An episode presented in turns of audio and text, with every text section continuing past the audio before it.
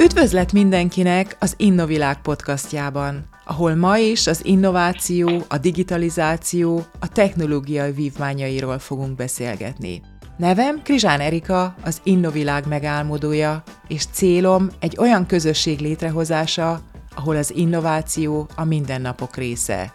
Mai vendégem dr. Peták István, az Onkompass Medicin ügyvezető igazgatója, aki bemutatja, hogyan találkozik az orvostudomány a technológia lehetőségeivel. Tadám! Podcast time! Üdvözlet az Innovilág podcastjában Krizsán Erikával. A nagy kérdés, miért is innováljunk? Az Onkompass Medicin egy hazai orvosi vállalkozás, amely daganatos betegek személyre szabott kezeléséhez szükséges diagnosztikai és döntéstámogató orvosi eszközök fejlesztésével foglalkozik. Az elmúlt időszak legnagyobb eseménye, hogy a Global Unicorn Award első helyezetét nyertétek meg. Mi is ez a Startup Award? Miért jó részt venni különböző awardokon? Egy rendezvény keretében lehetőség van a startupunk bemutatására egy úgynevezett pitching keretében. A pitchingben elmondjuk, hogy mi a következő stratégiai lépés üzleti kapcsolatokat keresünk, vagy éppen befektetőket, és egy plusz, ha megnyerjük az övardot, akkor további sajtóban való megjelenést, figyelmet is nyerhetünk. Minden esetre egy jó marketing lehetőség. Ami különlegessége ennek az egész varnak, hogy az Európai Bizottság elnöke Ursula von der Leyen adta át ezt a díjat, és ugye a jövő tudományos forradalmának nevezte a ti megoldásokat. Ehhez is gratulálunk, és mesélj nekünk erről. Hogyan lesz valaki a Global Unicorn Award nyertese? Igen, nagyon-nagyon szépen köszönöm. Hát tényleg varázslatos, ami velünk történik az elmúlt egy-két évben. Éppen valakinek, akinek ezt meséltem, mondta, hogy libabőrös lett a, ettől, és hogyha valaki megnézi Ursula von der Leyen beszédét, amiben egy percen ugye beszél arról, hogy, hogy ő úgy érzi, hogy a, egy magyar vállalkozás fejlesztette ki azt a megoldást, azt a mesterséges intelligencia alapú eszközt, ami a, a jövő forradalmát hozhatja el az orvos tudományban. Ez tényleg számomra is újra és újra meg kell néznem ezt a videót, hogy elhiggyem, hogy ez tényleg megtörténik, hogy ő erről beszél, és és hát ugye azért is csodálatos ez, mert, mert fontos azt tudni, hogy nem egyszerűen ő a Európai Unió első számú vezetője, de, de egyébként orvos is. És talán ez még fontosabb, hiszen orvosként is dolgozott, mielőtt politikai pályára lépett volna, és a férje is orvos, akivel együtt voltak a Stanford Egyetemen is kutatni, és, és jelenleg is orvosként dolgozik, egyébként egy biotechnológiai vállalat vezetője, tehát a innovációs részére is jó rálát, tehát azt gondolom, hogy talán ezek is szerepet játszottak abban, hogy fontosnak tartotta, hogy kiemelje ezt. És a másik, ami miatt ő erről beszél, nyilvánosan ugye egy nagy konferencia, a Masters of Digitals-nak ugye a megnyitóján az az, hogy, hogy pont azért beszélt erről, hogy az embereknek elmondja, betegeknek, hogy a mesterséges intelligenciától nem kell félni, mert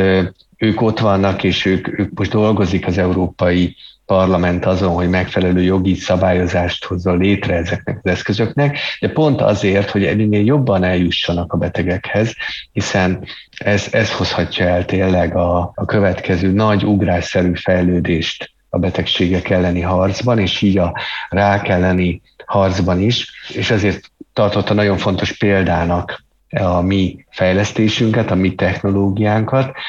és hát tényleg nagyon bízom benne, hogy a jövő őt fogja igazolni, hogy valóban amit mi kifejlesztettünk, az elhozza a következő szakaszt az orvostudomány fejlődésében. De hogyha egy kicsit visszapörgetjük az időt, azért engem érdekel, hogy miért lesz valaki orvos, és miért pont a rákutatás, ami a témája? Az én családi kötődésem a természethez már édesapámhoz nyúlik vissza, aki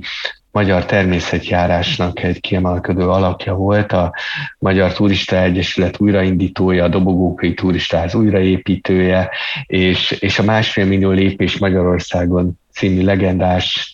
tévésorozatnak a, a kitalálója, a szerkesztője,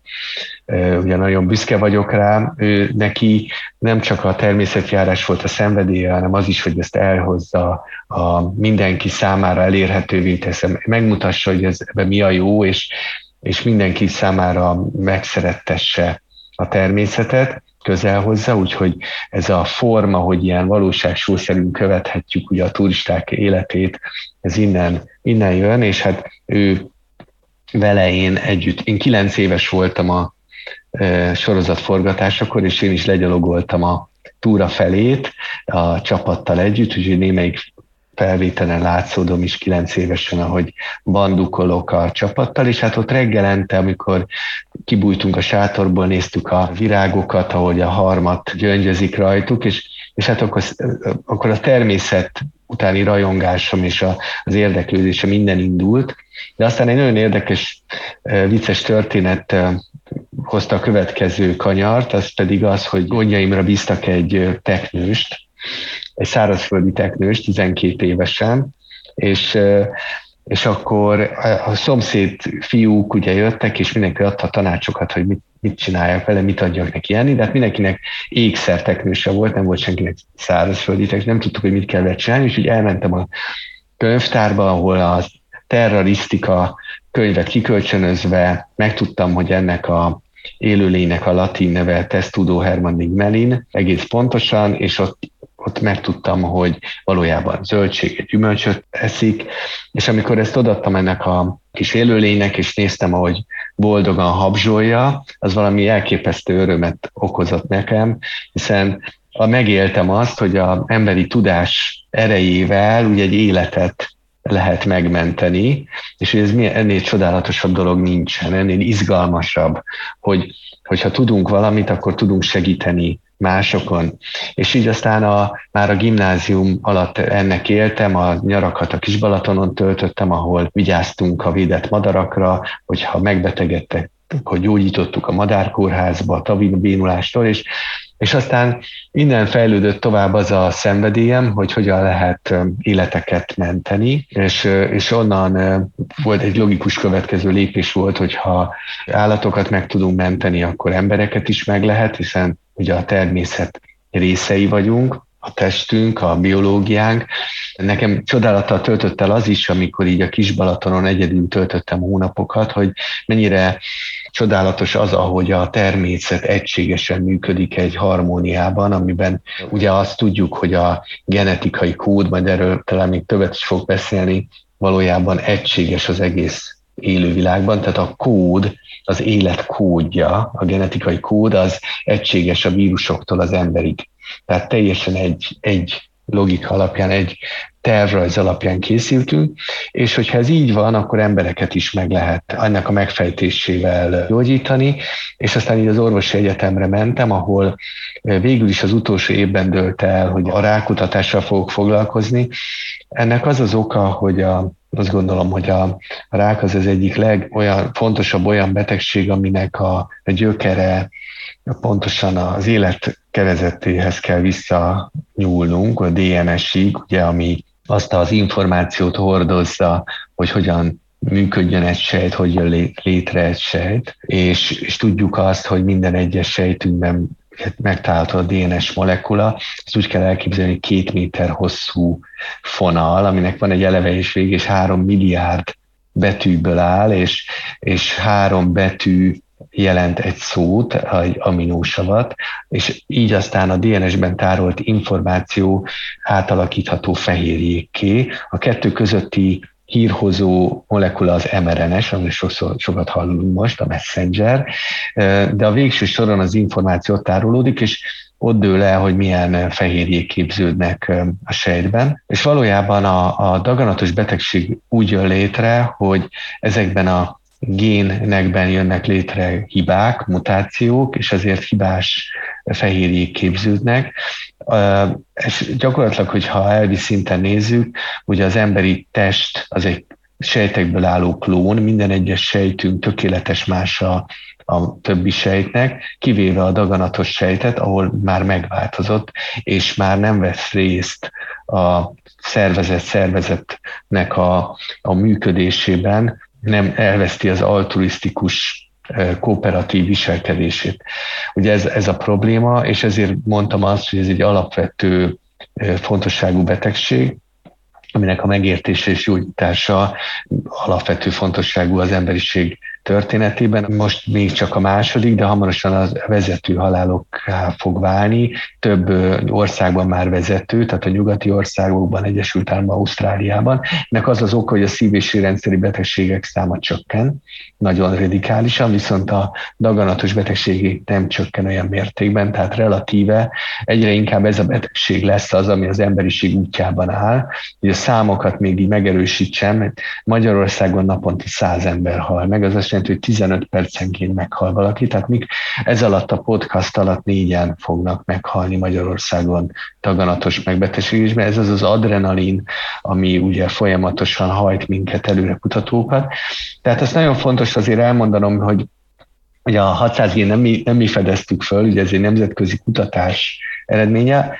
Mi is hozzájárultunk a kutatásokhoz, tudományos publikációkkal, eredményekre, ezzel nagyon büszke vagyok, ezzel az egész út során, hiszen ez az út lényegében szisztematikusan 2003-ban kezdődött, ugye a Humán Genom projekt első szakaszá lezárultakor, amikor több mint 90%-át megismertük az emberi genomnak, és elkezdődhetett a szisztematikus kutatása a daganatot okozó géneknek, hiszen volt mihez hasonlítani a daganatos sejtekben található génszekvenciát, és így tudtuk fokozatosan felfedezni azokat a géneket a 25 ezerből, amiknek a hibái daganatokat okoznak, és hát a csodálatos az, hogy körülbelül most már tudjuk a számot, most ezért fölkúszott 2022-re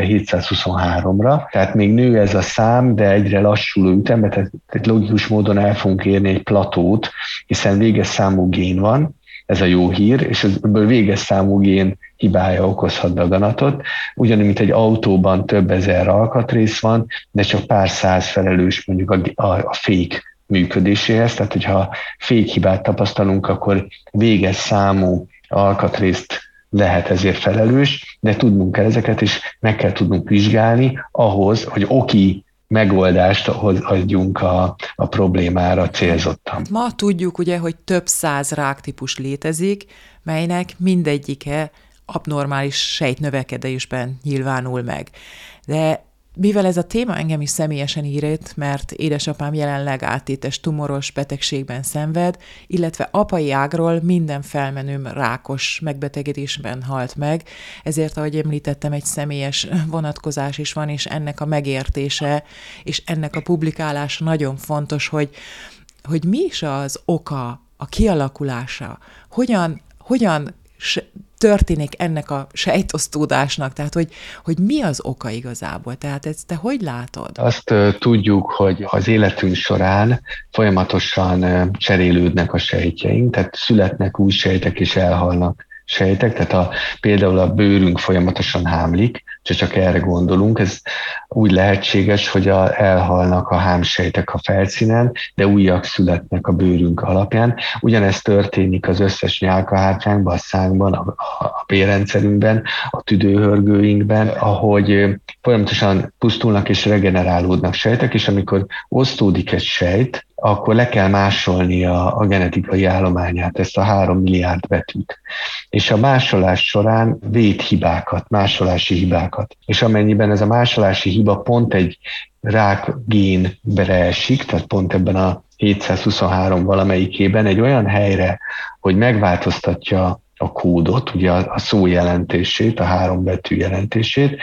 akkor egy olyan hibás fehérje képződhet, ami utána elindítja a, rákosztódá, a ráksejt osztódását. Például egy olyan, például egy olyan gén hibája, ami a növekedést szabályozza, akkor, akkor daganat fog kialakulni. Most az persze kérdés, hogy mi okozza ezeket a másolási hibákat. Tehát egy, egyrészt ugye ezek véletlenül következnek be, viszont szerencsére vannak olyan enzimeink, olyan fehérjék, amik kiavítgatják ezeket a hibákat, ezeket DNS javító enzimeknek nevezzük, ami csökkenti a kockázatunkat. Ugyanakkor növelhetjük is a kockázatunkat azáltal, hogy mondjuk dohányzunk, ami olyan kémiai anyagokat visz a szervezetünkbe, amik közvetlenül károsítják a DNS-t, úgy szoktam elképzelni, hogy bekormozza, és akkor nehezebben tudja leolvasni a másolás során a sejt, hogy mi is van odaírva, vagy A, C, T vagy G, és hogyha hibázik ott a mutáció, tehát az életmódunkkal tudjuk növelni vagy csökkenteni annak a kockázatát, hogy ilyen génhibák alakuljanak ki. A másik részről pedig ugye a DNS javító génekben is lehetnek hibák.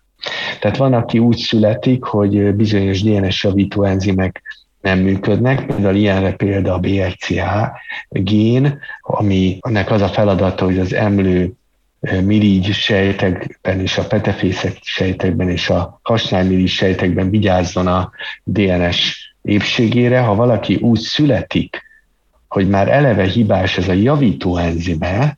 akkor neki az élete során sokkal nagyobb a kockázata, hogy génhibája alakul ki valamelyik sejtjében, tehát több ilyet ismerünk. Ezért szoktuk azt mondani, hogy, hogy a daganatos betegek 10%-ánál ki lehet mutatni, hogy volt egy olyan fokozott kockázatot jelentő hiba, amivel már bele született, de azért a legtöbb beteg esetében a, ezek spontán kialakuló daganatok. Ezek ilyen sarkos számok, de valójában a kép árnyaltabb, mert a, most kezdjük azt felfedezni, hogy vannak olyan génhibák is, amik vele születettek, de a kockázatot nem növelik olyan radikálisan egyesével, mint az a 10%-ban lévő nagyon fontos gének, viszont a sok kicsi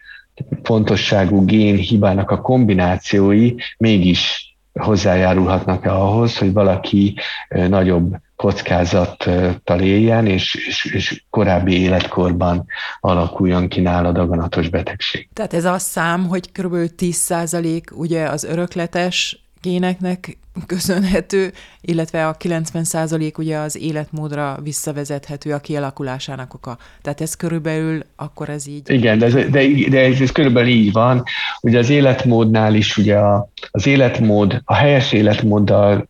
legalább 50%-ban vagy, vagy kétharmaddal lehetne csökkenteni a daganatok számát. Nagyon fontos elmondanunk, hogy nullára nem tudjuk csökkenteni, tehát akármilyen egészségesen élünk, a kockázat mindig ott van, hogy véletlenszerűen ez nagyon rossz belegondolni, hogy véletlenül, de kialakul a daganat, ezért nagyon fontos, hogy aki nagyon egészségesen él, az is elmenjen szűrővizsgálatokra, és hogyha bármilyen tünetet észlel, akkor nagyon gyorsan elmenjen orvoshoz, mert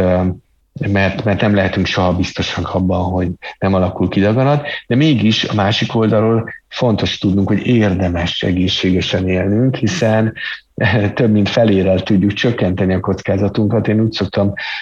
fogalmazni, hogy nem mindegy, hogy egy vagy két golyóval játsszuk az orosz lettet minden egyes reggel, amikor fölkelünk. Úgyhogy erre gondoljunk, amikor elindulunk, amikor egészségesen táplálkozunk, amikor sportolunk, amikor nem dohányzunk, hogy csökkentettük a golyók számát a, a, ebben a bizonyos képzeletbeli pisztolyban. És igazából hol tartunk most a rákos megbetegedések kezelésében? Tehát hol, hol tart a tudomány? Tehát tudjuk, hogy még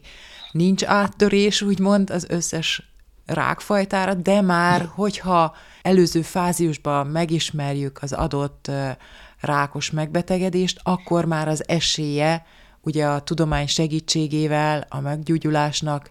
magas számú. Éppen most a napokban találkoztam egy olyan tudományos közleménnyel, amit japán tudósok hoztak nyilvánosságra, ami azt vizsgálta, hogy mennyire sikerült tartósan életben tartani az áttétes daganatos betegeket célzott terápiákkal. Ugye a célzott terápiáknak az az elve, hogy kifejezetten azokat a daganatot okozó gén neked kapcsolják ki azoknak a hatását, vagy az általuk termelt hibás fejléket, amik a daganatokat okozzák. Tehát végre egy oki terápiát tudunk adni a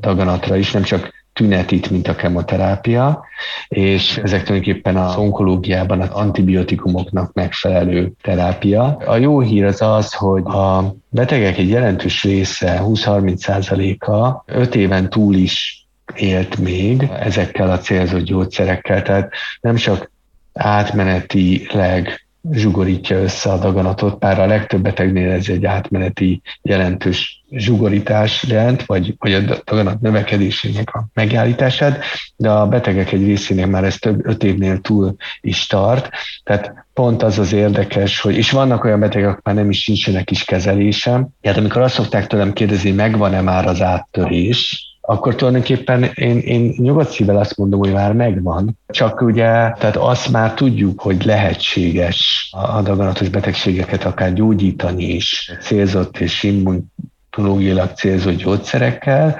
csak ez még nem azt jelenti, hogy mindenkit. De nyilván fokozatosan jutunk el ide, azért csak fokozatos ez a fejlődés, mert kiderült, hogy a daganatok hátterében ugye ez a több száz lehetséges gén hibája leállhat, és egy génben is több száz vagy több ezer különböző mutáció lehet, és azt is tudjuk ma már, hogy minden egyes daganatban három, négy, öt génhibának a kombinációja van. Tehát valójában rendkívül sok molekuláris altípussal állunk szemben, és ezek egy részére már tudunk hatásos célzott terápiát, az részre még nem,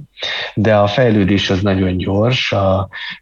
gyakorlatilag havonta jelenik meg, vagy kerül törzskönyvezésre ez új célzott gyógyszer, ami egy elképesztő fejlődés, egy tízszeres gyorsulás, és most ott tartunk, hogy már több mint 170 célzott vagy immunterápiában forgalomban, és több mint ezer van klinikai vizsgálatban. Tadám! Podcast time! Miért is innováljunk? Most itt rengeteg számot, szám kombinációt hallottunk, és ugye a tudomány és a technológia összekapcsolása jön most, amit ti az elmúlt években az Onkompass medicin kapcsán kutattatok, és ennek a mesterséges intelligenciának köszönhetően olyan megoldást, egy olyan onkológiai szoftvert kitaláltatok, fejlesztettetek, amely támogatja ennek az orvosi terápiás döntéseit. Mesélsz nekünk erről, hogy hogy jött ez az ötlet, hogy a tudományos részt összekapcsoljátok a technológia vívmányaival, ugye a mesterséges intelligencia az egyik legmeghatározóbb technológia a közeljövőben, tehát mesélj nekünk erről egy picit. Hát talán oda kellene visszalépnünk, hogy ugye én, mint egy kutató szerettem volna lenni mindig, és azt arról álmodtam, hogy az egyetemen lesz kutató laboratórium, és ezt el is értem a Semmelweis Egyetemen, ugye én ott végeztem, aztán kutattam az Egyesült Államokban, vagy visszatérve, ott voltam tudományos főmunkatárs, és jelenleg is tudományos főmunkatárs vagyok a Szemelvesz Egyetem farmakológus farmakoterápiás intézetében, és van egy kedves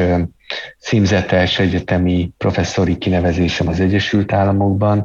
a University of... Köszönöm, ez, ez most jött januárban, a University of Illinois Chicago-ban, ott is a farmakológiai intézetben. Tehát tehát mint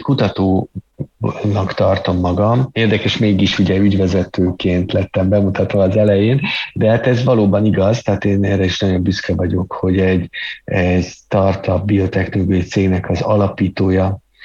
lehetek, az egyik alapítója, és, és jelenleg a ügyvezető vezérigazgatója, de, de valójában ez, ez azért, azért jött el az életembe, mert rájöttem, hogy a kutatási eredmények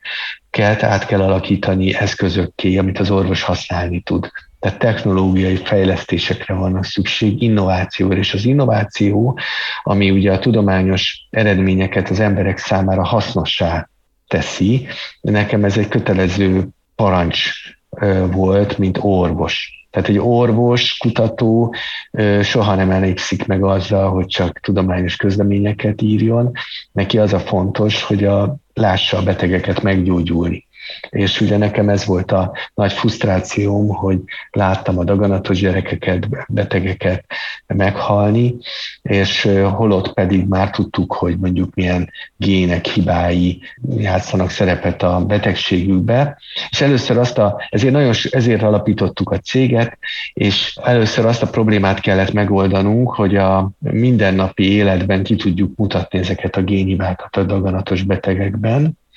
tehát ehhez kellett molekuláris diagnosztikai módszereket fejleszteni. Először egygénes teszteket fejlesztettünk, majd ugye sok génes, több száz génes teszteket az elmúlt évtizedekben, és nagyon büszke vagyok rá, hogy ezekben a technológiai fejlesztésekben is az élen jártunk. Egyébként 2012-ben pont ezekért kapta magából a Dénes díjat, és nagyon büszke vagyok rá, hogy ez egy mérnöki díj, tehát orvosként egy műszaki innovációs díjat kaptam akkor, és pont a, azokért a módszerért, hogy hogyan lehet egy, egy biokémiai módszert kifejleszteni arra, hogy kivonjuk a töredezett DNS-t a patológián tárolt formaninban fixált szövettani mintákból azért, hogy minden, amit ugye 30 évig tárolnak, és ott van mindenkinél, azért, hogy lehetőség nyíljon arra, hogy minden daganatos betegnél meg lehessen azt tudni, hogy milyen génhiba okozta a daganatát, mert ez az első lépés, hogy tudnunk kell, hogy milyen génhibák vannak a betegben. Amikor már láttuk 2012-ben, hogy valójában már ott tartunk, hogy mindenkinél meg tudjuk mondani, hogy milyen génhibák okozták a daganatát, akkor gyűrtük föl a ingújat, és álltunk neki a következő probléma megoldásának, hogy, hogy ha már tudjuk, hogy milyen génhiba kombináció van a betegnek, akkor annak az információnak az alapján hogyan fogjuk tudni eldönteni, hogy melyik gyógyszert válasszuk az adott betegnek, melyiknél ez hatásos. Ugye tudnunk kell ehhez azt, hogy az adott gén adott mutációja melyik célzott gyógyszer hatásosságával van kapcsolatban, vagy akár hatástalanságával. Tudnunk kell azt, hogy ha, ha jelen van egy gyógyszer célpontja, akkor annak a célpontra a kikapcsolása elégséges-e a daganat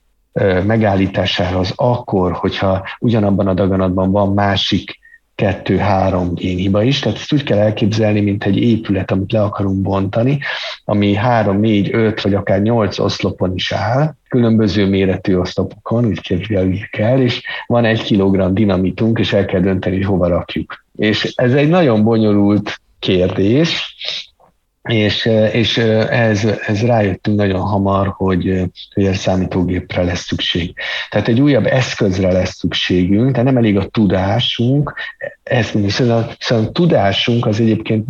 rendelkezésre áll, ugye van a PubMed nevű olyan oldal, ahol ingyenesen hozzá lehet férni az összes tudományos közleménynek az absztraktjához, és a legtöbbhez a teljes cikkhez is. Ezt mindenkinek mondom, érdemes ezt ellátogatni, mert ez elérhető mindenkinek, az a 30 millió 30 millió tudományos közlemény, amit az emberiség fölhalmozott, tudás az emberi szervezet működése, így a daganatokról is több millió, a probléma az, hogy egy, amikor ott állunk a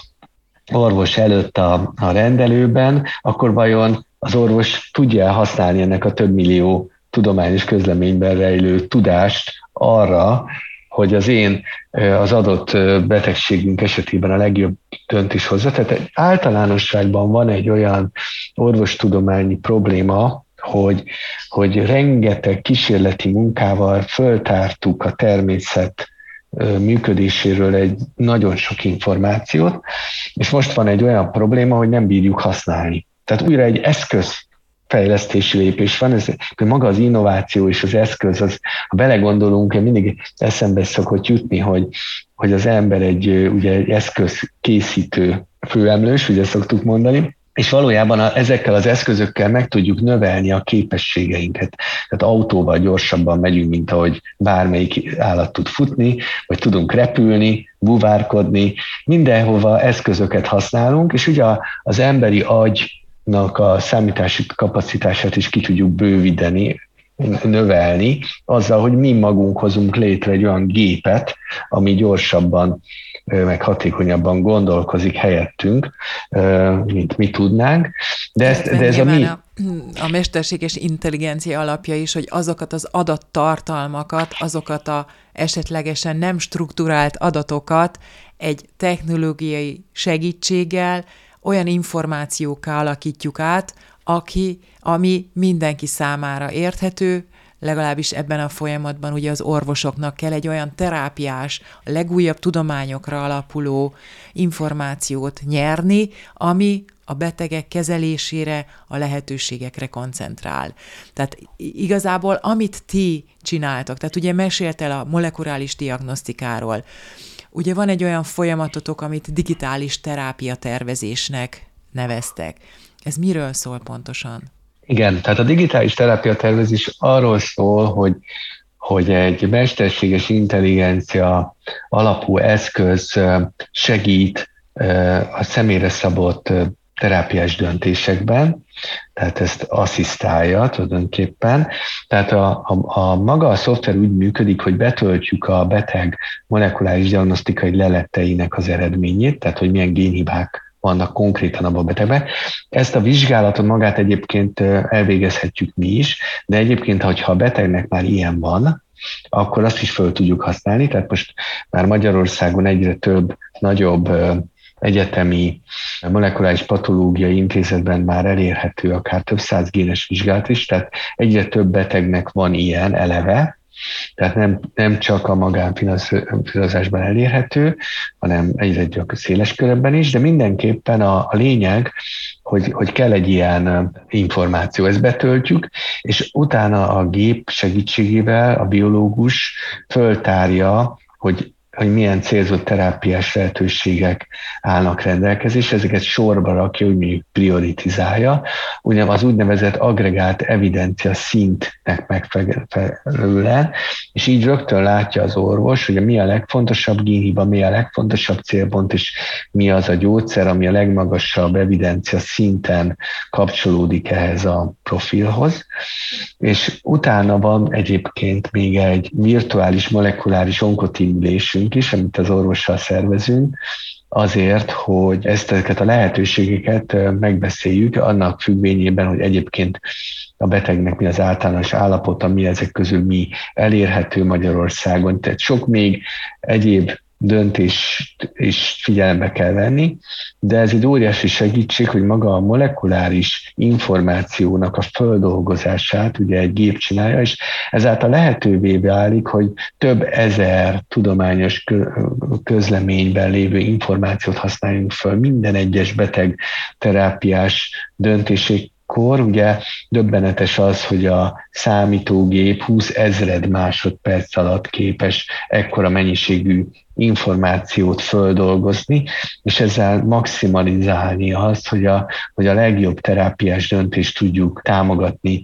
ezzel az új eszközzel. Tehát ez egy úgynevezett precíziós onkológiai program, amelyben ugye a konzultáció első ízben a magánszemélyekkel vagy az orvossal történik? Tehát hogyan történik ez a konzultációs folyamat? Tehát nagyon fontos az, hogy itt az eszközöket egy logikus sorrendbe rakva, egy tulajdonképpen ellátási csomagokat hoztunk létre, tehát programnak hívjuk, de a programot most abban az értelemben, hogy, logi, hogy események logikus sorrendiségét jelenti. Tehát egy precíziós onkológiai programnak ugye az első lépése ugye a beteggel történő konzultáció, a meglévő kortörténet megismerése, ennek digitalizálása egy inform, már, egy, már egy informatikai eszközben, egy esetmenedzsment eszközben,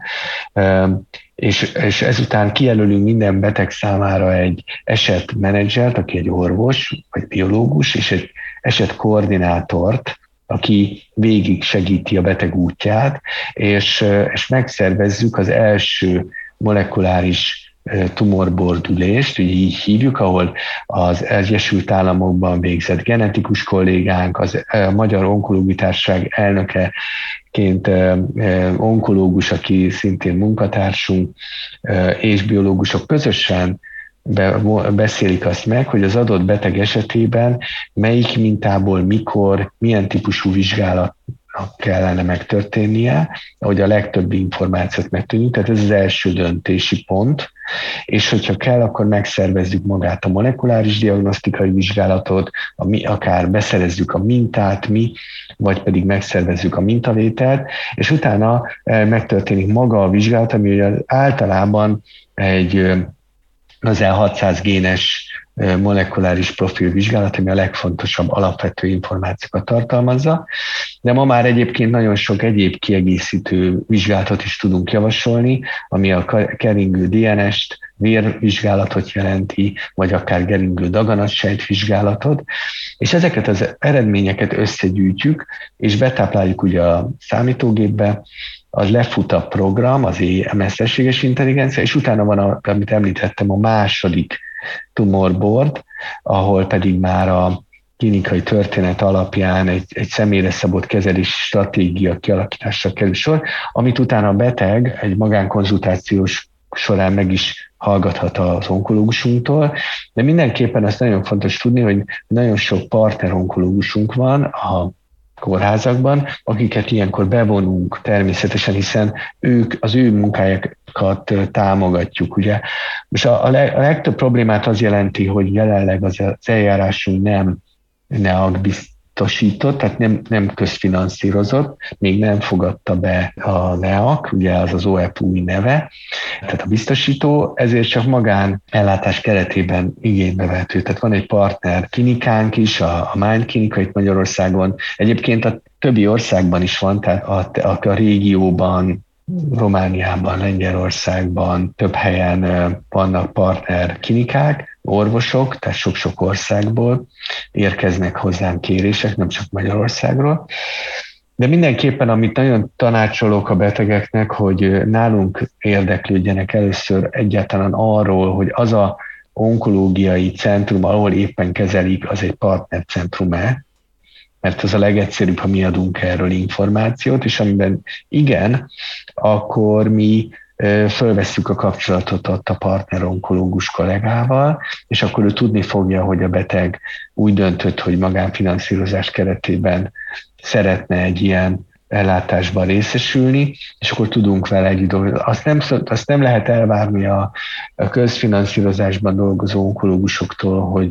hogy ők javasoljanak egy nem finanszírozott bármilyen eljárást, tehát ők tájékoztatást csak a finanszírozott lehetőségekről adnak általában, de amennyiben a beteg úgy dönt, hogy ő mi szeretne ilyet igénybe venni, természetesen ennek joga van, és a legtöbb orvos ezt elfogadja, és örömmel veszi, de általában szerencsésebb, hogyha mi beszéljük ezt meg szakmailag a, az orvossal, mert akkor, akkor egyből azt is tudja, hogy, hogy mi, vele, vele, mi egy csapatként fogunk vele dolgozni, és nem a beteget használjuk arra, hogy információt üzengessünk egymásnak. Tehát ez nagyon-nagyon fontos, tehát ezért javasoljuk azt, hogy mi, mi szeretjük fölvenni a kapcsolatot a partnerorvosra. Olyan is előfordul, hogy az adott orvos nem ismeri a módszerünket, vagy nem ért vele egyet, és ilyenkor ugye másodvéleményt tudunk adni egy, egy, egy onkológusunkon keresztül, ez is joga van a betegnek. Természetes az a folyamat, hogy egy, egy ennyire nagy paradigmaváltás, mint a precíziós orvoslás, precíziós onkológia fokozatosan nyert teret, de a trend az teljesen egyértelmű. Ugye először meg kellett ugye azt azért harcolnunk, hogy a maga a molekuláris diagnosztikai vizsgálatnak a szükségességét széles körön elfogadott legyen. Most a következő fejezet nyilván a mesterséges intelligencia, mint orvosi eszköz meghonosítása lesz, és annak a használata a gyakorlatban. Ugye ezért is volt nekünk erkölcsileg is egy nagyon kedves megerősítés von der Leyen elnökasszonynak a beszéde, de hát ennél sokkal több megerősítést kaptunk, megkaptuk az amerikai onkológus társaságnak is az elismerő díját, ami talán szakmailag még fontosabb elismerés. És hát... Olyan kérdésem lenne elnézést, hogy Igen. tehát hogyha most beszéltél az elmúlt percekben a beteg állapotáról, a beteg diagnózisáról. Az én kérdésem, hogy ha valaki még nem rákos beteg, van-e arra lehetőség, hogy ezeket a génből adódó valószínűségeket kiszámítva esetleg prevenciós, megelőzési szempontból használni. Valóban, tehát van arra lehetőség, hogy genetikai célú vizsgálatok történjenek betegeknél. Ugye a Ilyenkor azokat a, egy egészséges emberben keressük azokat a vele született génhibákat, amik fokozhatják a bizonyos daganatos betegségek kockázatát, és ezáltal az információ alapján egy személyre szabott prevenciós, megelőzési tervet lehet összetenni. Magyarországon ehhez ugye genetikai tanácsadáson kell részt venni, és utána lehet ilyet rendelni. Ezek Magyarországon is elérhetők, de külföldről is lehet ilyet rendelni, amik egy-egy gén vizsgálatát jelenti vérből, vagy, vagy nyálból, vagy, vagy akár több, több tucat ilyen gén egyidelű vizsgálatát.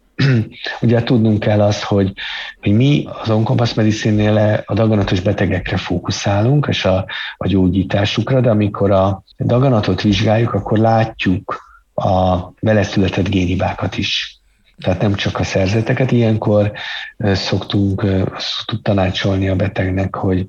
hogy menjen el genetikai tanácsadásra, illetve a családját is vigye el feltétlenül, hogy őket meg lehessen védeni már ezzel az információval. Ez, ez nagyon-nagyon fontos lehet. Tehát gyakorlatilag olyanoknál, akiknél a családban daganatos betegség fordult elő, gondolni kell ilyenre, bár ugye nagyon gyakori a daganatos betegség, tehát nem feltétlenül kell azt gondolni, hogy a, akár ha több daganat is volt egy családban, hogy biztosan genetikai oka van, de mindenképpen ennek fontos utána járni. Például emlődaganatok esetében gyakorlatilag a legújabb ajánlások szerint ugye a daganatos betegnél mindenképpen kell genetikai vizsgálat,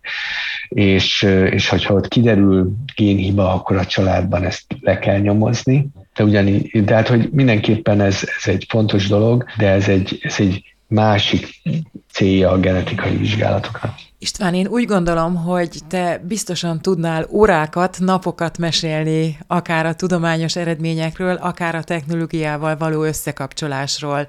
Én ezennel megköszönném a nagyon izgalmas beszélgetést, mint ahogy említettem, nem csak azért, mert személyes vonatkozása van, hanem azért, mert a technológiai vívmányainak az összekapcsolásáról van szó. Hogyha valakit érdekel a téma, akkor és szeretne egy ilyen vizsgálatot nálatok, akkor hol tud a legegyszerűbben titeket elérni? Én, én azt javaslom, hogy az onkompass.hu vagy az onkompassmedicine.com oldalakat, ha meglátogat, csak igyekeztünk felrakni nagyon-nagyon sok információt, videót, meg lehet hallgatni von der Leyen asszonynak a videóját is, de, de sok praktikus információt, illetve ott van egy olyan telefonszám, amit lehet ír, hívni, és további információt kérni, el lehet jönni egy konzultációra, szeretnénk, hogy teljes körű tájékoztatást kapjanak a betegek a, a lehetőségekről is, persze a limitációkról is, hiszen mi csak azt tudjuk ígérni, és az a célunk, hogy a tudomány mai állása szerinti legjobb kezelést kapják a betegek, és ne fordulhasson elő, hogy nem férnek ehhez hozzá, de, de természetesen még nem tudjuk azt ígérni, hogy mindenkinek tudunk segíteni, de azt nagyon szeretnénk, ha mindenki úgy érezné, beteg is, hozzátartozó is, hogy, hogy elmentünk a falig közösen, és persze Persze nagyon-nagyon-nagyon örülünk, amikor azt látjuk, hogy sikerül is meghosszabbítani valakinek az életét, ki tudja milyen hosszan, ugye ezt, ezt majd az idő dönti el, de, de szeretnénk együtt harcolni a betegekkel ezzel a közös ellenségünkkel szemben. Ha további inspirációt, ötleteket, motivációt szeretnél az innováció, digitalizáció, startup világából, szívesen látunk az Innovilág Facebook oldalán. Tudod, minden meg nem oldott probléma egy új lehetőség üzleti modellek kialakítására. Tadám! Podcast time! Üdvözlet az Innovilág podcastjában Krizsán Erikával. A nagy kérdés, miért is innováljunk?